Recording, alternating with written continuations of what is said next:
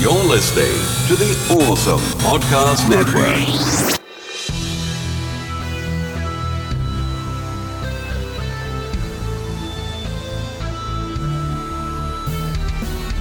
This is 80s Revisited. I'm your producer, Jesse Sedgley. And now your host, Daniel Sanangelo and Trey Harris.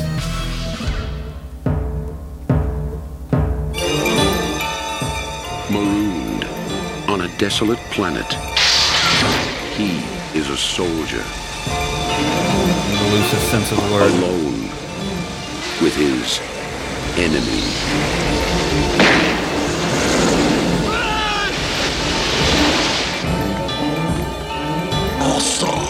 Don't you understand English, toad face?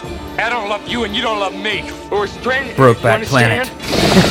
His suspicion will change to tolerance. You saved my life. Why? I need to look at another face, even as ugly as yours.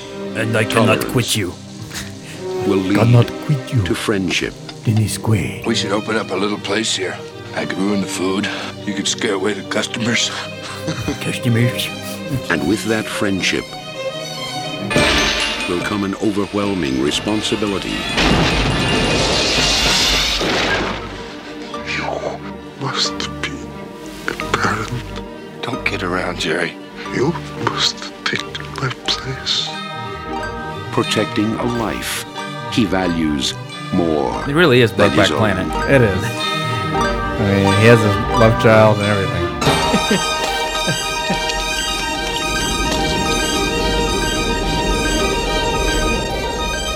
Dennis Quaid, Louis Gossett Jr., And that's it. And the kid. Wolfgang Petersen's Enemy Mine. Welcome back to Age Revisited, first show of the new year. Hope your new year was as exciting and interesting as ours was. Anyway, I'm Trey Harris, I'm Daniel San Angelo. and our loyal producer, Jesse Sedgley. Yes, I am. And we are here to talk to you about a movie you probably never heard about until maybe three seconds ago when you started this podcast because you're a loyal listener. Enemy Mine. Now, this was directed by one of my favorite directors of the of the era, I would say, uh, Wolfgang. Pe- before we get into all the details and everything, Wolfgang Petersen. So, this movie is. Uh, this, I must have a disclaimer. This is not one that I ever watched back in the day. This is one that was recommended to me as like Scared the hell out of me. Watch, watch on the video. you can watch us live on YouTube right now, or you Yes. can revisit it on YouTube. And as uh, Jesse and Melissa's cat scares Daniel, Yeah. YouTube.com slash awesome pods. and we will continue to watch as I continue to talk. Uh, it looks like it, froze. It froze uh, up, so never mind. So that's been the uh, how it's been going all day. So that's just the way it's gonna be, I guess. But we just roll with the punches here at the APN. Yeah. If it's frozen on YouTube, apologies. So Just listen. yeah, like everyone just imagine else. our mouth moving. You're not missing much. Not not this episode at least. but, uh, anyway, uh, Wolfgang Petersen also directed uh, one of my favorite movies of all time in the form of Neverending Story. Uh, he also directed uh, a very good uh, film that brought him to the attention of Hollywood called Das Boot, about a, a German U-boat. Uh, very good, very long movie. If you're watching the director's cut, it's one of those that if you go into the video store in the '80s, it was two VHSs, oh, so you knew I better set aside a weekend for this but it's really it's a very good movie, uh, worth watching once. But anyway, so that uh, I came across this because a friend uh, friend of mine just said like this is a movie you should you know I know you like science fiction, but this is one that you might never heard of. And at that point, this is probably the early '90s when I saw this movie for the first time. So this this a disclaimer: this is not one of the beloved movies. This is not the Neverending Story by Wolfgang Petersen. This is Enemy Mine, the movie I saw, you know, 10, uh, 20 years ago, excuse me, since it's 2014. And 10 would have been 2004, and I would have been 24. But it was the early 90s, so I'd add another 10 because I'm an old codger. But anyway, this was released originally theatrically December 20th, 1985, IMDb 6.8, which is pretty good for an IMDb score. Uh, Rotten Tomatoes, 59% critics, 69% audience. So, critics, yeah, majority liked it. Uh, audience, about the same as IMDb. So, uh, let's see. Uh, as, uh, budget was 40 million estimated. I couldn't find a concrete total. Uh, I guess for that time, what we see, what you see in this movie, might equal 40 million dollars. Uh, it's hard to say honestly. Uh, opened 1.5. Domestic gross 12.3 million. and that's a reference to the end of Das Boot. Spoiler. Only those who've seen it will know what I mean. Uh, but if you haven't, just forget I made that sound effect. Anyway, uh, so needless to say, this was not a hit by any stretch of the imagination. This was, if the budget was 40 million, this a lesser studio would have been sunk. That you know, this was a. Uh, now, granted, I couldn't find any worldwide gross or uh, rentals, but still, uh, making up a 38 million dollar, de- uh, excuse me, a 28 million dollar deficit. That's that's a stretch. Unless they got something on action figures, if they had some. Like, well, if they made the action figures for uh, what's his name from Last Starfighter, they could have just repainted him as uh, Jerry in this movie. But like I mentioned, directed by Wolfgang Petersen, who is a very good director in my opinion. Uh, not so much lately. With uh, I think the last thing he did was maybe the remake of the Poseidon Adventure, which sucked. Uh, I guess I really can't fault him totally for that because visually it was pretty good. Uh, even Kurt Russell couldn't save that disaster piece. But anyway, but he also directed uh, Air Force One, Harrison Ford, of course. You know, Get Off My Plane, Harrison Ford versus Gary Oldman, uh, great film.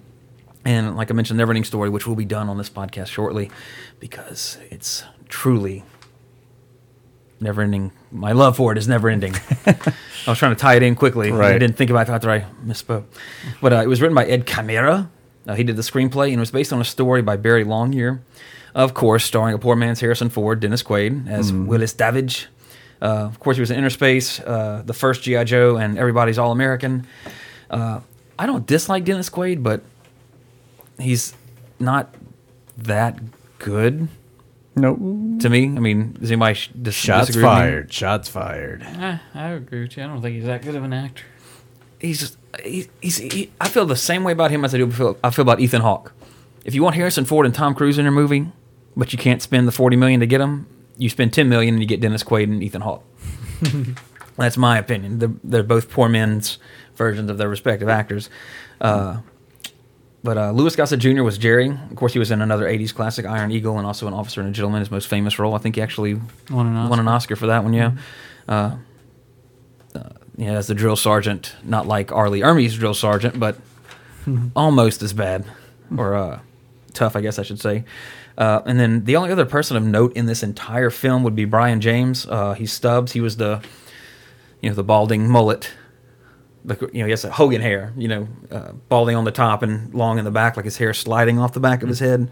Uh, but he was also in Blade Runner, uh, Fifth Element, and uh, something else, but I forgot. Definitely Fifth Element is what I remember him from. Yeah. I think that was one, actually one of his uh, last roles, maybe, because he is he did pass away. Oh, Tango and Cash. That's the other one I was trying to think of.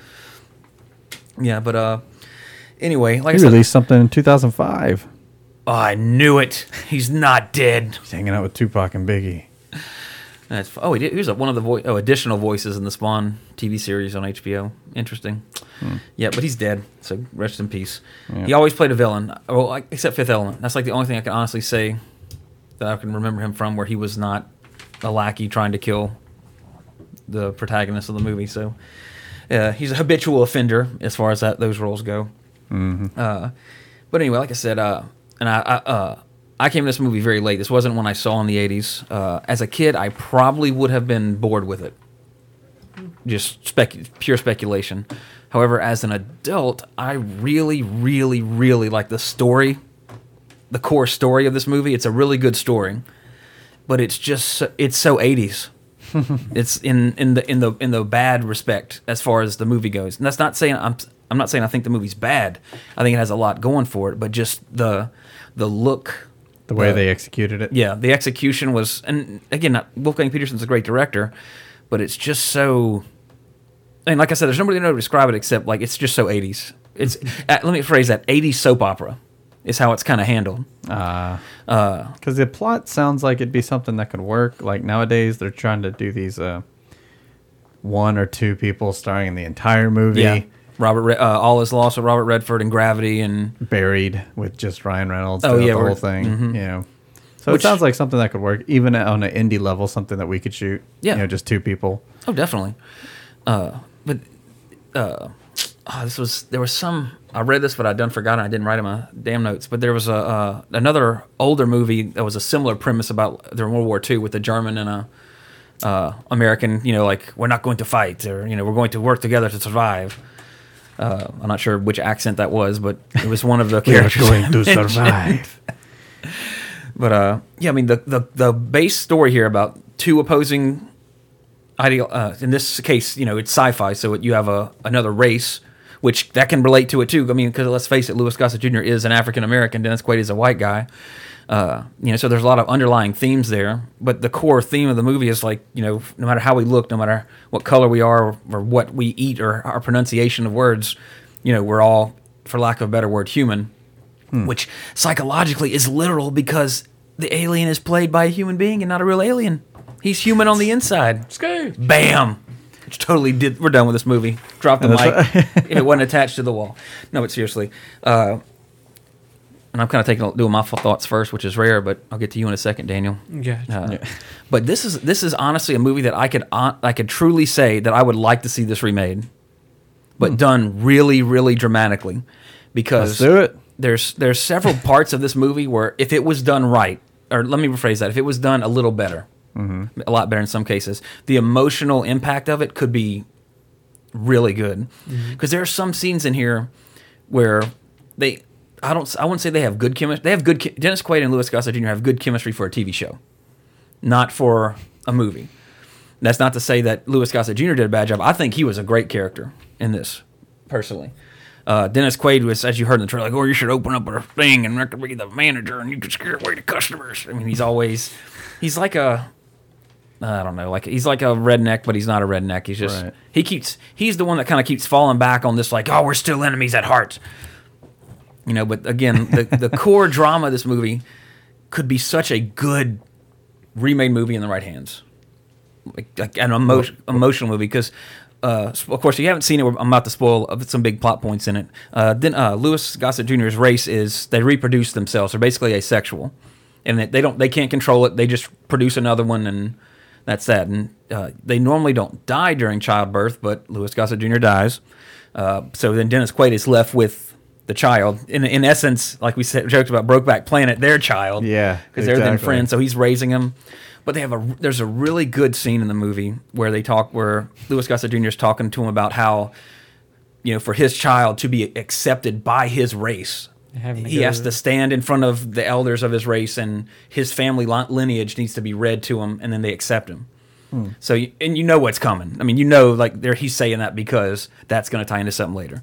Naturally, he dies. So then Dennis Quaid goes through the whole thing of like learning his lineage, and he learns Dennis Lewis Gossett Jr. learns his really good scene, and of course, it plays off in the end when he reads it to him, and you know they do it with a voiceover instead of actually showing it. Like he read it and he joined his race, and the races are in peace. You know, the peace is to the galaxy because of this union of sorts between these two.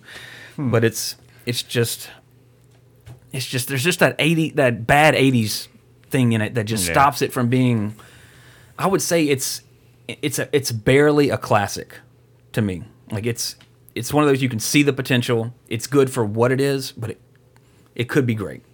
Not to repeat myself like four times, which I It's think like I some just 80s did. architecture, like in a house. You Yeah. know, an 80s house is just like, yeah, it's still a house and still okay. These colors were a little different, and but I'd rather a brand new house. exactly, exactly. Uh, but Daniel, uh, I would assume it's safe to say you never even heard of this movie or seen it until whenever you watched it recently. Yeah. So, what what were your opinions on Enemy Mine? Um, like when I started it and I saw the, you know, the the beginning plot and stuff, I was like, oh gosh. hmm Yeah, like when they're in their ships and all that. And it's, it's like they're in a cardboard box. It's like, uh, this is not gonna be. This is gonna be a watch over. A Couple two days, weeks yeah. or something. I watched it all in one sitting. I, I enjoyed the movie. Mhm. I thought it was pretty good. Uh, when you were talking about having a modern day version, the only thing I could would wonder is if you made the Drac a little bit more, a little bit more humanoid, so you can relate with it better. That mm-hmm. to me that that was a little drawback because you really feel the emotion Yeah. and an alien. Could a person feel an emotion in an alien or something? That, I mean, Yeah. have you thought about that? No, I mean, because I, I, think because Louis Gossett Jr. is like probably the best thing about this movie. Yeah, movie. he is. Uh, because I thought he emoted really well, and Yeah. even though it looked like he had a mask on the whole time, because it's his, I mean, It did you look can't pretty see it, but Yeah. he's like, you know, Yeah. it, In it the looks, trailer, it looks pretty it's awful. kind of Yeah. like like like uh, I would like to see this movie remade, but maybe it's not something not so totally different. I don't know. I mean, mean, that's just maybe my take just on two it. people taken to a different area. I mean, it wouldn't be the same movie, obviously. You but could the same you idea. could say yeah, like two two different space, two different people from two solar systems, things like Yeah. that. But uh, uh, Kevin Costner, uh, Kevin Costner, what? Dennis Quaid's acting is hilarious. it in some really, parts. it, it really It is. makes you laugh. It really is. because he it's like he tries too hard and it doesn't work Yeah. especially with some emotional outburst. now, as you'll see when we watch Innerspace on the podcast, like he's a great comedic actor. Like Mm-hmm. he's because, and as you you know, as you uh, we Bob obviously laughed at some of his stuff in here. Like that's why I can't take him seriously. I guess because Mm-hmm. he's always, I don't know if cheesy is the best word for Yeah, it, but it's I just. I can't take Dennis Quaid like dramatically because there's Mm-hmm. always an a layer of silliness, for lack of a better. the storyline is good and after the kind of the initial holding the baby you're like oh god it looks stupid to me it looks stupid but then like carrying on his back Yeah. and that the background like it it was nice i like it i didn't want lewis gossett to die but it kind of made the storyline a little bit more Yeah. and you start to got the the feeling he had for that kid Mm-hmm. even though it had nothing to They- do like with when they played yeah. football. Yeah, when he was telling them about stuff and like uh, when when he found out the kid was going to the uh, The the mines, yeah, yeah, the, He the got- literal mine they put in the end. yeah. But and he freaks out. Oh, and okay, the- I enjoyed my- it more than I thought I would. I'm glad to hear that because uh, I'm glad that the the story can go, you know, can emerge past some of the fa- failings of the film. But uh, another like really good scene before I get to one of like ridiculous the ridiculous parts when he's talking to the kid and he's like, "Why you have five fingers?" You know, like that was like that was kind of that kid did a great job. I should have wrote his name down to give him props on the podcast, but uh, he was great. You know, and that whole little thing like, "Oh, I have Bumper five." Robinson's his real name. Is that right? Yeah, Zammis. Mhm. See what he looks like today. Wow. Is he hey, three nominations? Oh, he did. Oh, Oh, he was in Behind recent Enemy stuff. Lines. He's done some stuff, apparently. Yeah, but I, I guess he. Looks like he does voiceover work. Yeah. Oh, he's the Falcon in, in a lot of the Avengers stuff. Wow, interesting. Arkham Origins there. Oh, he was in the Smurfs too. War Points Machine. off. Oh yeah. Star Wars: The Old Republic. Oh, Me and Jesse Great. played that game. Yeah. oh Metal Gear Together. Solid too. Wow, he did, he was a shit ton of voice work. Trask. Interesting. Bumblebee. Huh. Good on you, lad. Keep keep it up. Keep it up. He's busy. Nice. Good job for him. I should have. I definitely should have wrote him down. Mm-hmm. Like I said, I mean, he, he appears in the last what thirty minutes of the film anyway. Not that he didn't make an impact. I mean, he, he did a great job. But I, here's one of the things that they have to change in a remake. When Dennis Quaid gets shot, he shouldn't get shot first of all in the heart, and then he gets found before dying, and they think It- he's dead, and then a lot of time passed. in yeah, I mean, it had, I mean, there had to be at least a couple of days here before they put him, they find him and put him on the ship and Mm-hmm. are about to shoot him into space. He's in Family Matters. Okay, I, know, Oh. I know exactly what it is now. I really do. I bet you he he played in um, the Michael. You know how they had the Michael Jackson movie about his family. It was like a Oh, big yeah, thing. oh, on it was a big VH1, it was called The miniseries. Jacksons, and had Vanessa Williams in he- it and- He's in that. He plays one. I think he plays Jermaine. Wow. Jackie. Jackie. yeah. Jackie Jermaine. Good call, though. same. Jeez. You, you knew, if, I mean, if Family Matters in there, you If it's Family Matters, I know it. exactly. That may be a bad thing, but no, no, no, we all have our It's a good. our guilty pleasures. Mm-hmm. Not that that's a guilty pleasure, but you know, that's yours. but there uh, we go. Yeah, go like in it. the remake, that would have to change. Yeah. You know, I mean, or that that I forgot about that. I knew he got found and he goes back and tries to rescue him, but I, I completely forgot that he got a hole blown in his chest, and like they show it too when he's laying down. I mean, Yeah. it's in his heart, like he is dead. that would have been bad though if they ended it there. Like, Yeah, like talk about a ending. you And see then- the kid just in the mine, like doing work. And yeah. then fades to black. Ten years later, it shows him old, and he gives birth and dies, and the kid, the, He, his baby dies. goes, I wish I had five fingers. And then Enemy mine, the sad, the downer ending version. enemy miners. And that, that's the, and uh, I'll get that into trivia in just a second. But that, you know, the whole point of the movie is enemy mine, like mine enemy, my enemy, my enemy is my friend. You know, that kind of psychology. But then they literally go and put a, a literal visual mine at the end of the movie. To it's like, Some producer came and was like, "Where's the mine?" oh shit, It's Not really that kind of movie. I don't I, understand. I don't get it. There must Yeah. be mine. There must be a mine. and they literally add a mind to it. But uh, my only other complaint with the film is that they kind of become friends really quickly. Yeah, Like- he he learns English. He's amazing at learning English. Well, that's a honestly that's a common trend in any movie like that, like Thirteenth Warrior with Antonio Banderas. Yeah, Like I remember that. we sit by the campfire three nights, and all of a sudden I speak Yeah. your language now. Stop insulting me in your language. yeah. It's like See, but- damn, but I guess- Rosetta Stone. I, Rosetta owned, Rosetta Owned. Yeah. but it, I guess you can't invest in that much time because you have Avatar, yeah, that's true. Yeah. which did a good job in slowly pacing Yeah. him learning the the Yeah, but let's be honest. When you rewatch Avatar, you watch the last hour. Usually, I mean, I know I do because that's when Stephen Lang's in it mostly, and he's he's great. He's a great villain. But yeah, uh, I'm glad that you liked it. Uh, Uh, it, it's if it came on a month from now, I might put it on. Like it, it, it wasn't. I wasn't blown away by it, but Yeah. it, it. I thought it was okay. and I mean, it's a. I think this is a good It's movie. a solid movie to me. Solid. Yeah, this is a great movie to where the power of the story mm-hmm. can just. And that's rare, I think, to where like Yeah. there's a, Oblivion had a great story, but eh, I'll never ever watch it again. Mm. Never saw it. Same. Mm, I wouldn't recommend it, but if you mm-hmm. want, Did you recognize Baton Rouge in any of it? no. It's a lot of. a lot of craters and a lot of white rooms. Yeah, so- I figured. And then there's mountains. I don't know that wasn't Baton Rouge, so Right. but uh, you know, it's it's to me it's rare to see that to where a story is is really really good and the other trapping. You know, it's like a it's like the, it's like Charlie Brown's Christmas right tree. It has a great meaning, but it's not much to look at. I tell you a huge example where the story's cool, and the premise is cool, and the acting sucks, and it's Saw. Mm-hmm. I think I think the first Saw was was really good. Yeah, the, the story to- is great, and I don't care who you are. Lord. There's no way you saw that coming at the end. I mean, I, I don't see how there's. It's one of those things. Like, there's no clue. There's think I saw nothing. I don't think I saw that. The original Saw. Like I didn't see it all the way through. Oh, yeah, I- it's just Cary Elwes. I, I love him. God, Yeah, I mean was he's the man in black. He's you know he's Princess Bride and Robin Hood, Men in Tights, and but uh, I mean of course we talk we we've used that as an example before for other things, but I mean they did have to shoot it. You know they had to use some rehearsal takes for some things, but I mean Danny Glover's terrible in it. I mean there nobody nobody does anything worthwhile acting wise in that movie. Uh, but like I agree, like the the story and the end is just like damn, and then they went and made like eight more of them, and Mm, Wish they They're shouldn't have made ridiculous. any more, but but that's money. Yeah, I agree. And I mean, it, I mean, th- that's love. She went ahead and fucked some guy, but that's, That's love. love. What can I do about it?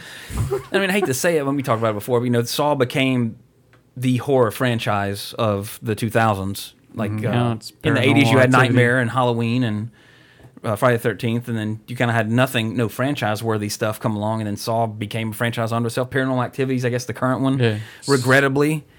But uh, you know, all these.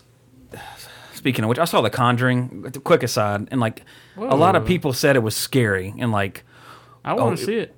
I guess you didn't like it. No, okay. I don't know if I'm. Dec- I, honestly, I, I'm starting to really. reviews on IMDb. Yeah, I mean, I'm not saying it's a bad movie, but like, I, I've seen this same shit before. you're not gonna get scared anymore. Yeah, I mean, um, if a movie comes along, I'm I'm looking actively always looking for a movie to scare me, Yeah.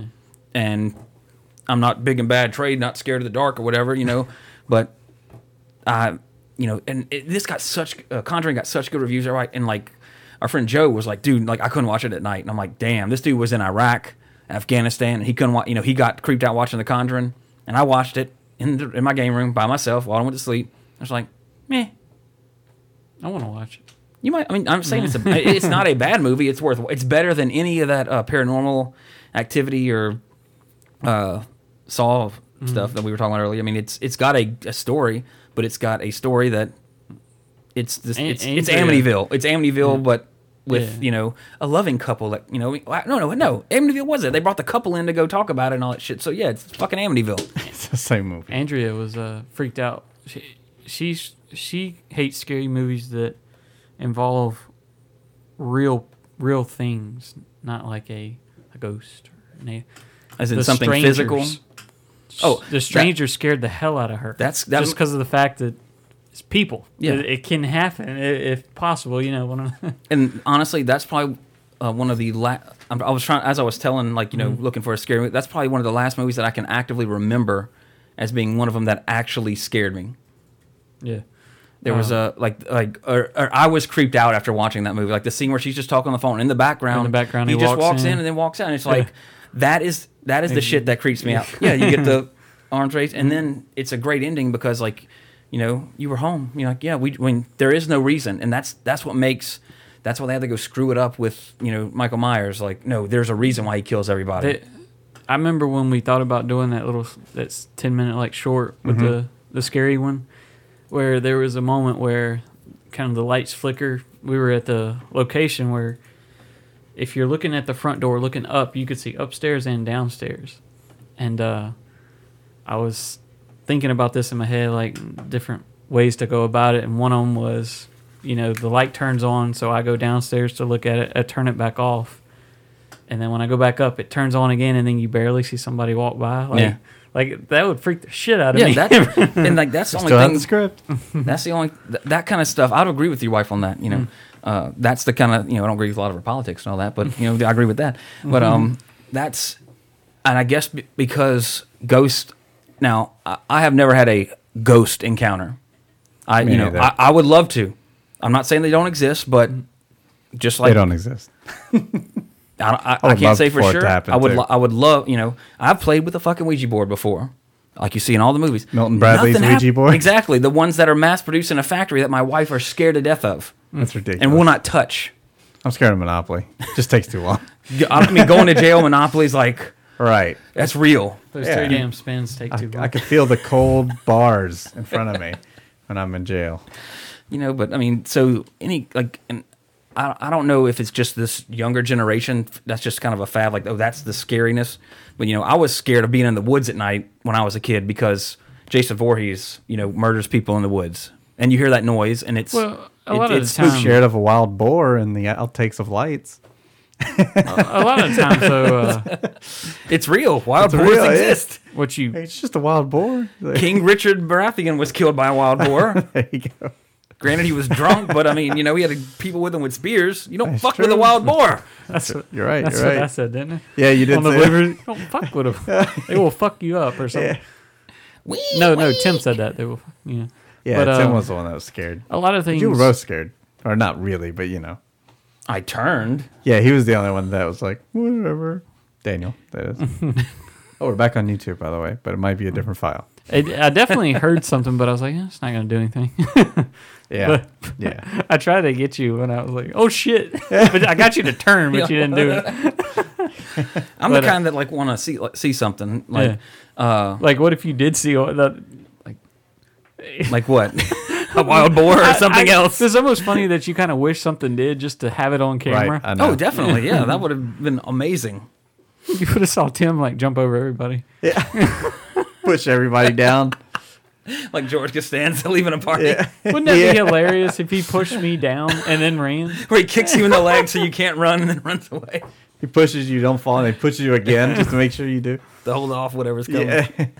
But um, But yeah, Ghost, like I'm into the Myrtles. You know, I that's something I, I would love to see it. Did you But- stay there or just did No. the tour? Did the tour. Andrew wants to do that too. But uh, I just went to the restaurant. the, good food. a lot of things that I, that have really heard it's good. Like Yeah, seriously, a lot of the things that really give you the biggest influence in terms of what scares you and whatnot is when you're young. Mhm. Uh, sixth birthday party had bad weather, like like tornado nearby, and I was scared of weather for twelve, not twelve, years, until I was about 11, 12 years old, and I you know I hated the I wind. bet you Twister scared the shit out of you. No, but I do like that horrible movie because of that that aspect of uh, visuals are pretty cool. I like it because That's Bill real Paxton. though. That's that's real. A tornado can no, come no, and kill no, you. But like, Yeah, no, goes- it doesn't have to be real. It's just stuff that you watch. If we were to never watch Pee Wee's Big Adventure and saw Large Marge, we'd be like, this stupid shit. but since we watched it when we were little, that scared the fuck out of me, and it still kind of does. Just because It's of that. I mean, it's it- that part of you. It's yeah. that innate fear. Yeah. You know, uh, growing up in the Jaws era, you know, I still go to the beach. It's never out of my mind Yeah. that you know Jaws is out there and. No, if- uh, I was thinking that on the on the boat trip. I was like, "What the hell are we gonna do if something like knocks us over?" I'm scared to death. Just a bunch of sharks. I can't swim that well. I have a life jacket on, but I can't swim that well. I'm gonna depend on somebody else too. That's Well, there- partly the reason I was We scared had of the life water. jackets on? Yeah, I don't remember that. did, we? No, we didn't. No, we they were they didn't. were on the boat, but we didn't have them No, on. No, we didn't have one. Yeah, I didn't have them on. Yeah, but I mean, thankfully we weren't far, except for that first part. That was far from shore. Yeah, But you know, we had It- dolphins around us, so it was fun. dolphins protect humans. There you go. it was That's fun, but rabbit. in in the back of my, you know, it kind of scared me. I was more scared of them damn jellyfish. Like, Yeah, that they first, were- like I didn't want to. I huge. was like, I really hope I don't fall in right. Ah! Oh man. Anyway, but yeah, Yeah, they're uh, large. I don't, you know, ghosts. I got to see it to believe it. Now, somebody tells me that a ghost and oh, oh, I hate to spend like all this time talking about ghosts, but Oh. The stupid shows. yeah, we talked about it before. But I, I, honestly, I'm not. If you've seen a ghost, I'm not saying you're a liar. But the brain is a very powerful organ. No kidding. I mean, I dream that I fight t- Tyrannosaurus rexes and fly through space and be superheroes. You know, And cocaine's a hell of a drug. I mean, you never know what these people did that night. Yeah. But I mean, you You, know, would see that on the news. you know. and you know, I mean, we've all seen something out of the corner of our eye where we thought something, you know. But Yeah. I mean, you know, and uh, uh, Rorschach tests. What do you see? I see, you know, uh, I see a wolf's head. I see the devil. You know, I see mean- a pair of tits. Yeah, Yeah. I mean, you know, and, and, you know, if somebody showed us a Rorschach test, we'd all see something different. You know, but I would have to see an apparition. It'd have to be Ghostbusters style, through the wall, like woo, shoo, and then it's gone. The damn go- the the first ghost song, Ghostbusters, Yeah. scared the shit out of me. And see, I'd be more like that. Looks like two people playing, talking in front of a lamp. Just so people could see on YouTube. See, there actually it- not that when I'm trying to make it more of a picture. It's like two dinosaurs. It looks like the middle part. It, to be totally honest with you, is Italy and Sicily with the boot. I, no, it, I see what you're saying. there's Sicily right there, Italy going down. That's so funny. Did Wait, see- I mean, these look wait, like wait. faces here. That looks like Europe. Like Europe turned Oh mirror. yeah, yeah, I It see is. It, it Yeah. is. Damn. Son Oh, of a bitch. You, nailed it. Because that is ex- that is That is Europe, exactly yep. what it is. We've Wow. been, we've been fooled. bamboozled. This isn't real. That doesn't count. Damn, I can't believe Uh, Is it. that how easy it is to make a Rorschach? Just take a, you know, Pretty much, outlines probably. of countries. I just see a, a wizard with his tongue out. There's his hat. There's his eyes. He's like an animal. He's an, he's a squirrel wizard. It's like a human Yeah, it's Christmas tree. Looks like a bug, big bug. but yeah, anyway, that proves the point right there. Like you know, I, you know, I, an orb I in a actually saw picture. the literal thing on the Europe. Like, I know, what do that you is see? I funny. see Europe. Bitch, what it is? You're such a realist. Yeah, you got it. You know, people. No fooling you. You know, I mean, the, the only the only paranormal thing that's ever ever happened to me was uh, I saw an und- unidentified flying object. Not saying it's a UFO with aliens in it, but it was an unidentified flying object. What was gas from a weather balloon exploding? it could have been. and it reflected the life off of Jupiter. I'll, I'll tell it real quick because I'm sure somebody out there is probably like, "Oh, I love UFO stuff. I'd love to hear this." So know- here's here's the story. say. Me and I know Autumn, it too. me and Autumn, well, we really. I was actually coming over here for something, and Autumn was going over to a friend's house. Blah blah blah. We pull out of our driveway, and there's these two clearly orange lights like directly above each other. And when I at on first glance, like, oh, that's a that's a. I never noticed that tower there before. Like, and there's no lights there now or any other night of the ever. Uh, so, and I knew some. I knew I was not. I knew something was unique about it because then my wife, we're at the end. She stopped at the stop sign and stayed there, and I'm still staring at. it. I'm like, what is that? And, and then we get out of the car and stare at it like hard, like you know, like okay, it, they're directly above each other. I mean, just like a radio tower. Like you know, one looks like it's a mile above the other one, but they're directly above each other. I'm like, oh, that's really weird. So then we come back later that night, they're gone. You know, hours later, of course. But then the thing that cemented this experience for me was then Perry told me one night after I told him about it, he said, and his he brought his wife out there to witness it too. Uh, two orange lights directly above each other where there were no other lights before. Now that could easily be explained. There, it could be a weather balloon, you know, something directly above each other. I don't know. Therefore, it truly is an unidentified flying object. Did you ever look it up on Google just to see if you Nah. found something similar? Well, I take it back. I searched orange lights, Denham Springs, just to see if anybody else, and nothing came up. So I was just like, eh. so none of these look like that. I mean, they weren't. They weren't. We're looking at pic- like that. Look, looks like too many suns. I mean, it was like it looked like a light in the oh. sky, just like a normal. Like a star almost, or Yeah, but bright. I mean, maybe a little bit brighter than something like that. And of course, you know, why don't you take a picture? Well, I have an iPhone. Try to take a picture of the night sky with your iPhone. I wish Yeah. I would have at least maybe an, give an example of it. Maybe maybe maybe it picked something up, but I knew I figured it would be pointless with an iPhone to take a picture. And and and if it was aliens, that ties us back into enemy mine to round wrap this up. But uh, some interesting trivia on this one, though. Only a few things, but nevertheless some interesting stuff. Uh, Louis Gossett Jr. actually performed all those vocalizations himself. There's no post production on his voice in this movie at all, which is that was pretty amazing to me because it's very like. That's a terrible imitation, but if you've seen the movie or you watch some clips on YouTube, you'll you can kind of get a taste of it. Uh, this is actually pretty cool. If you really, really, really like this version of this movie and you love it so much, uh, the outside scenes like the volcano, the lava, and everything, they were shot in Lanzarote, uh, which is one of the Canary Islands near Spain, at the Montanas de Fuego National Park. Uh, the rest was filmed at Bavaria Film Studios in Munich, which is in Germany. And to this day, a few of these sets are still on the studio tour. Yeah. So what was it, 85? We're in 2014. Let's round it up. You know, almost 30 years later, there's still sets from this movie that are in one piece. Uh, author Barry Longyear reported at convention that the studio insisted on adding the subplot involving a mine, which we kind of joked about earlier, thinking the audience would not realize that the mine was a possessive, as in my enemy, rather than an actual physical object. Because audiences are not not everybody. Well, the first rule of mass communication is you never underestimate your audience, but sometimes you gotta slap them in the face with obviousness.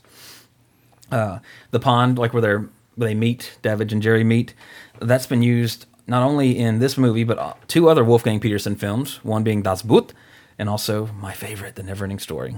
Which, if it was, it might be the scene. If it's the scene I'm thinking of that it was used, this is a very sad, solemn place for me. So, have you seen The Neverending Story, Daniel? Not enough. Oh, you're gonna get blown away how great this that movie is. Don't build it up. I'm building it up because it's damn good. My never-ending love for it. One of the best '80s movies theme songs of all time. Uh, the whole film was originally shot in some place in Iceland, which I'm not even going to try to pronounce, because there was a Wolfgang Petersen was the original director. Well, the original director got fired. They hired Wolfgang Petersen, so they re- they started over and reshot the entire film, which is what we ended up with. And speaking of directors on this film, none other than Terry Gilliam was offered the chance to direct. Terry Gilliam, uh, you familiar with that name? Uh, yeah, that's I'm not putting you, trying to put you on the spot. but John I mean- Cleese and all that. Yeah, yeah. He, he was one of the Monty Python troupe Yeah. and directed some stuff. But instead of directing Enemy Mine, he chose to do his own movie, as Jesse stated, Brazil. So Caveman was very, very happy about that. Uh, which Brazil was 1985. You know, maybe if I'm ever sick and don't want to do a podcast for whatever reason, we'll just tell Cave to come and talk 20 minutes about Brazil and well, that'll be the episode. Uh, the Drac language was created from scratch, but however, much of it is Russian spoken backwards. So Russian people are like, "Oh, he just said this in Russian, but backwards." That's He's doing Russian wrong. Interesting.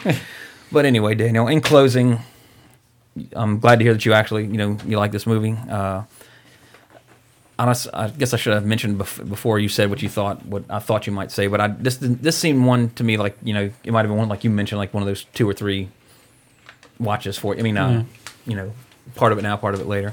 But nevertheless, I'm glad you liked it. Uh, so, what would you give this film out of ten? I get about a about a seven. Well, that's amazing. pretty I would also give it a seven. Whoa, same page. So good, good job. You want to do sports or It's it's uh sports. Sports rewind. This one's a pretty good one if you're kind of older than us listening to the podcast. Um, Enemy Mine came out on December 20th of 1985. On December 20th, the same? found one the exact same day. Sportscaster Howard Cosell retired from television sports after 20 years with ABC, and he's probably the most famous one, or at least like through the six, like the 60s, 70s, and Mm-hmm. early 80s, he was the most famous announcer. Mm-hmm. Uh, he did Monday Night Football when it first started. Uh, now you think of people like John Madden, my favorite, Al Michaels. Uh, you got uh, Mike Tirico, which is a, a big. He did this uh, LSU game yesterday. Uh, he- so uh, he was. What was he? TV Guide in 1993 named him the all-time best sportscaster. I don't really remember him. He's a little bit. Er, He's a little bit old for us, but do y'all have any favorite sportscasters? I like Bob Uecker. I like Harry Caray. Bob, Of course, uh, what's, was it Dick? Who was it in NBA Jam? Was it Dick Vitale? What was his No. name? Or Dave there was- Vitale was a college basketball. He's a was college basketball analyst, so I'm not sure. or at least the NBA Jam one was uh, was based on some somebody. I don't know. Maybe what? Maybe I made it up. Boom shakalaka. Announcer, announcer. Voiced by Tim Kitzrow. Marv Albert. That's I it. gotcha. Yeah, the uh, the uh, pantyhose wearing guy yeah, who likes or something like that. Yeah, he Gets caught he with had, hookers. He had yeah relations outside his marriage. But, uh, Haven't we all? Just kidding. But yeah, right now Al Michaels is my favorite, followed by uh, I really like Mike Tirico. Mm-hmm. Anyway, Howard Cosell was one of the most famous ever. He retired on December 20th. He retired that day. Wow. And then he went and saw Enemy Mine and gave it part of its 1.5 million opening weekend. And that was Sports Rewind. in the real world on the same. No, actually, no, I'm sorry. This one was uh, four days before on December 16th, 1985. In New York City, mafia boss Paul Steno and Thomas Bilotti are shot dead in front of Spark Steakhouse, making the hit organizer John Gotti the leader of the most powerful Gambino organized crime family at the time. Hey. Hey, Joe Pesci. Yeah, I wish he was here. He could have read that, and it would have been scary. but yeah, so just to give you a time frame, this you know, movie's roughly about uh, thirty years old, twenty nine years old. So Cool. yep, that's when all that happened. And now for the Back to the Future segment, I'm going to go over my top five films of the year. Ooh. And I didn't really put them in order, but I will. Yeah, go ahead and put him over. Um, Of this year? yeah, Wow. Last year. So good luck with 2014. that. Number one. what comes out this summer? Captain America: The Winter Soldier. nah, Godzilla. Last year. I Excuse me. I hope Godzilla's good. Oh, me too. I agree. Yeah. Uh, I don't. Let me think it will see. be, I hope it will be. I have a clear fa- I have a clear best, which I've actually said on the podcast before. But the other ones go. are no. The four other Okay, four are no particular order. Uh, Place Beyond the Pines with Gosling and Cooper. I'll never watch it again, but it's very very good. That one time I watched it. The you know the the the impact of it is lessened the second time you watch it to where Okay. it, it's not as good. I would say I haven't yes, watched it but again. not as good. Uh, has one- has one of the best shots of the year with a huge, uh, extremely long opening tracking shot. You follow Gosling out of a tent, walks all the way through the you know carnival. I'm gonna say a circus. Waits in line, then he puts on his helmet, rides his bike into the ring. Uh, you know the big metal circle where they ride the bikes around. Does Uh-huh. Seen the whole the thing circus I went to. and comes out. You know, very very well done film, well acted. This is the film that made me like not hate Bradley Cooper, but that way Mm. I could stand him. Like Mm-hmm. I saw, or, to me, he proved he could actually act, not just like his character from The Hangover. So that would be one of my top one of my top five. Uh, of course, Star Trek in the Darkness, which for a time was my favorite film of the year. It's true. Uh, also, Gravity, naturally. Uh, probably the best directed film of the year, honestly. Because, of course, Alfonso Cuarón also did Children of Men and Harry Potter and uh, Oh, yeah. Three. Uh, I've always, always liked his his work and Gravity. I'm glad that he had a. Of course, Harry Potter Three was a big hit, but I mean, and and I think it was the best directed of the uh, of the franchise. But he has a very real. The best way to describe it would be an epic realism. Like there's nothing really over the top, but his composition and is just amazing. I mean, like children, remember they're running out of the building in the end, and the, with the tank and it shoots and the try the. Sh- I mean, the the motorcycle scene yeah, in the car. I thought It's- that was.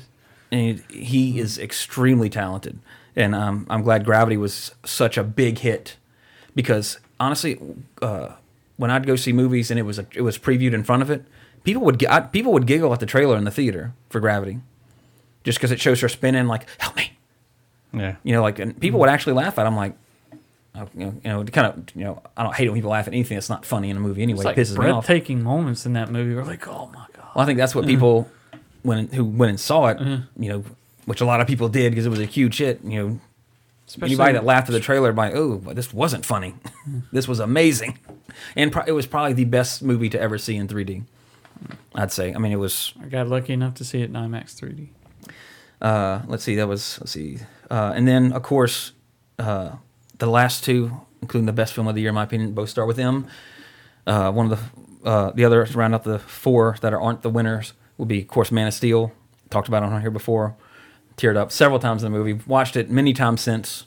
Uh, it's just it's a it's just good.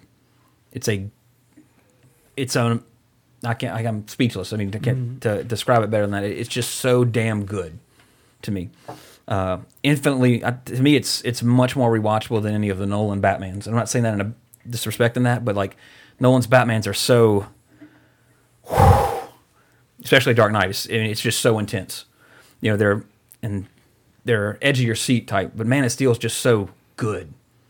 There's just you know it's a it's a little bit happier, even though the whole human race is facing extinction, not just you know Gotham City, but uh, it's just and I think uh, uh, clearly, obviously, in my personal experience, to do with the fact of growing up with the other Superman movies with Christopher Reeve and everything.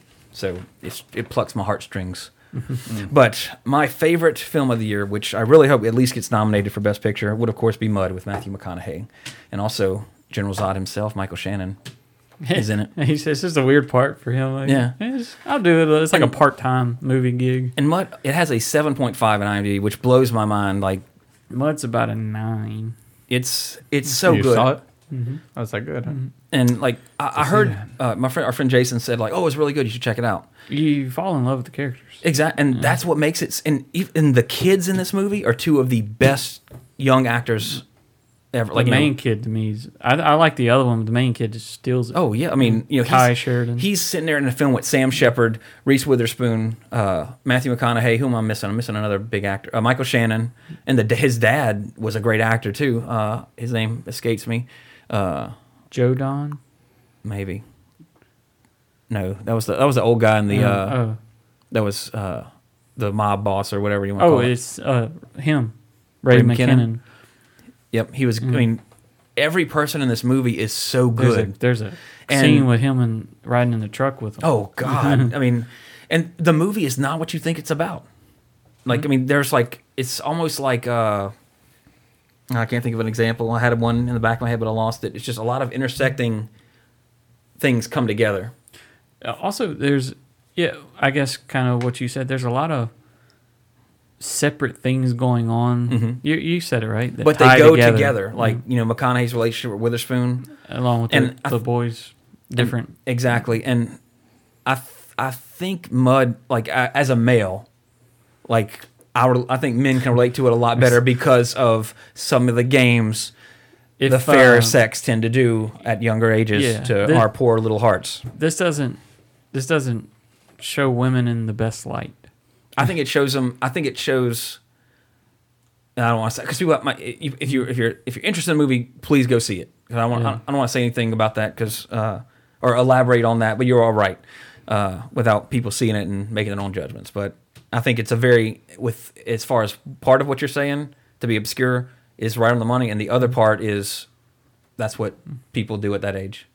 Yeah, you know like, but it was but what that kid feels is so real. Like he did like it's almost like okay okay, i gotta stop talking because i'm gonna spoil something. So right. but yeah so so to round it out uh place beyond the pines star trek in the darkness man of steel gravity and mud. I could have done 10 but i figured we'll keep it at five because next week the five worst movies of the year Nice. so tune in next week for Disaster Piece Theater.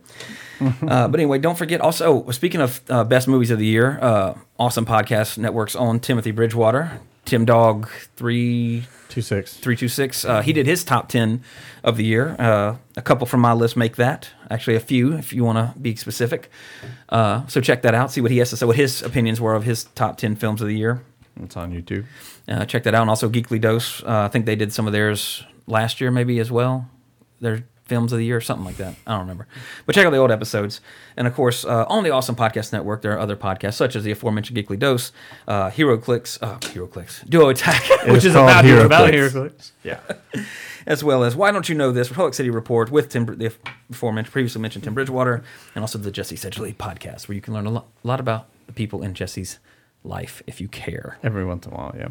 So check those out. And again, if you want to hit us up with an email, send us your picks for the best film of the year. Uh, and I will say I haven't seen a lot of the big movies that have come out late in the year, like American Hustle or uh, uh, Her with Joaquin Phoenix. That have gotten a lot of Oscar Her? buzz because we're we're in the middle of award season right now. A lot of the films, Mud came out earlier this year, like May, yeah, May. Which could hurt it. Exactly. Which, uh, in fact, a perfect example. Last year, The Grey with Liam Neeson came out. I think in like January, February, and the studio was pushing to re-release it around award season just to make people remember the job, the mm. acting job that Neeson did, which they didn't re-release. And mm. it's a shame because he was phenomenal as, as always. But now he's taken on mysterious terrorists in planes between Europe and America in his new movie, Die Hard on a Plane. in a sense, but with a mystery. Sure. Sorry. it just never amazes me. Like, you know, Die Hard comes out and then Under Siege, Die Hard on a boat. It's just, what? Under Siege 2, Die Hard on a train. It's got to be something. It's just put him on another vehicle. you know, I want to see Die Hard on a lifeboat from the Titanic. They're all on the boat together. Where is he? Where are you? Be amazing. No, but anyway, uh, but tune in next week as we cover. I think only our this will be our our second Arnold movie. Is that correct? What you pointing at? Anchorman, Anchorman 2, 2. uncredited. Who? Oh, yeah. We Liam did Neeson. three. We did two Arnold movies already. Yeah, we did Predator and Terminator. Oh, that's right. Yeah, well, Mike, yeah, I remember talking about Michael Biehn because he's going to be at Comic Con this year along with Linda Hamilton. In New Orleans Comic Con. Yeah, which Specifically. uh, I'm hoping when I go get his autograph, I can say, "Hey, can you say you're listening to Age Revisited on the Awesome Podcast Network?" And he doesn't, you know, say no. I'll give him twenty bucks for it. Say it. so we'll see what happens. In fact, if you've been to a con before, and uh, I've heard other podcasts where people are have done have gotten Yeah. people specific to their show at cons to like They've plug it. done So like five minute interviews yeah, at times, you know. The time you're sitting there just chatting with them could be the interview, you know. yeah, I might have to just like turn the iPhone on. Or just say, you know, can I, you know, Yeah, uh, hey, how you doing? run a few questions. Yeah, depending on how busy they are. Because uh, when we Yeah. went last year, when we went, you know, the the whole next generation crew was there, and They the whole time we were there, like I saw like three people anything, at their booth. Which, in my opinion, it's because you're charging fucking sixty bucks for an autograph, and Yeah, it's crazy. nobody, you know, Trekkies care about you. But you know, I mean, that's just my opinion. I mean, but of course, everybody's at Norman Reedus's booth because Yep. that's the new hotness. And, Walking uh, Dead. everything. Yeah, I mean, he'll had the back. longest line. He's been there every, every year. Every Yeah, you know, uh, easy money, I guess. Pretty much for him. And I, I would base. I would also. Say it's, he seems like he likes it or like you know enjoys Right. interacting with people because his line was long because there was a lot of people, but also it took a while to get through because he was he would actively talk to people, which was really great. I mean, he, took a picture with me and my wife, chatted for like maybe you know less than a minute, but I mean it's not just like Stan Lee. When I'm at Stan Lee, there's like, hey, how you doing? What's the name? like Trey. Like, there you go. Thanks. You know, what I mean, Next. yeah, I mean, because and he turned 91 this past week, so happy birthday, uh, Stan Lee. Or was it He last didn't week? even say, uh, what's his catchphrase? Excelsior. Excelsior. He did sign that. I did say. I Oh, did, did say I did that. say. You can write Excelsior. okay. You're like okay, but I mean, you know, two seconds. Whereas I'll do whatever you say, Trey. the other, uh, the other guest, uh, I guess the less. I hate to use the term important, but less frenzied Right, right. guest. You know, you get a little, you Prominent. get that chat, which Yeah. is which is really cool. Like that's.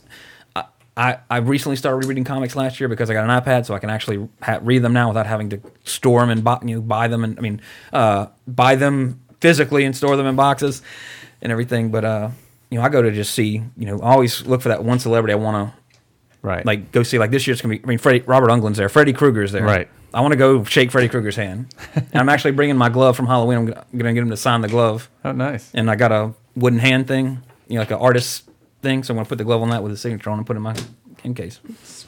On eBay, right. So, you know, I mean, that's why I go to Comic Con. But then, uh, you know, it, it's a lot of fun. I mean, I'm, I'm I hope y'all had fun last year, but Yeah. the first year we went, it seemed a lot more uh, bigger, I guess would be a better word to say. But Yeah. but anyway, next week Conan the Destroyer, our third on movie. Of course, Arnold is an '80s icon, and you know you're wondering, well, Barbarian came out first. Yeah, but in the '80s, I pretty much only watched mainly Destroyer because hmm. Barbarian was rated R and had a whole bunch of titties. So that one was not oh, actively played in my house till much later in my life. So we're gonna do Destroyer first. We will cover Barbarian down the road, hmm. but next week, Conan the Destroyer. How about that? How about that, huh? But until next week, I remain Trey Harris. Daniel Sanangelo. Jesse Sedgley. Cowabunga! I was trying to imitate Louis Gossett Jr., but it just sounded like I had a seizure or something. David.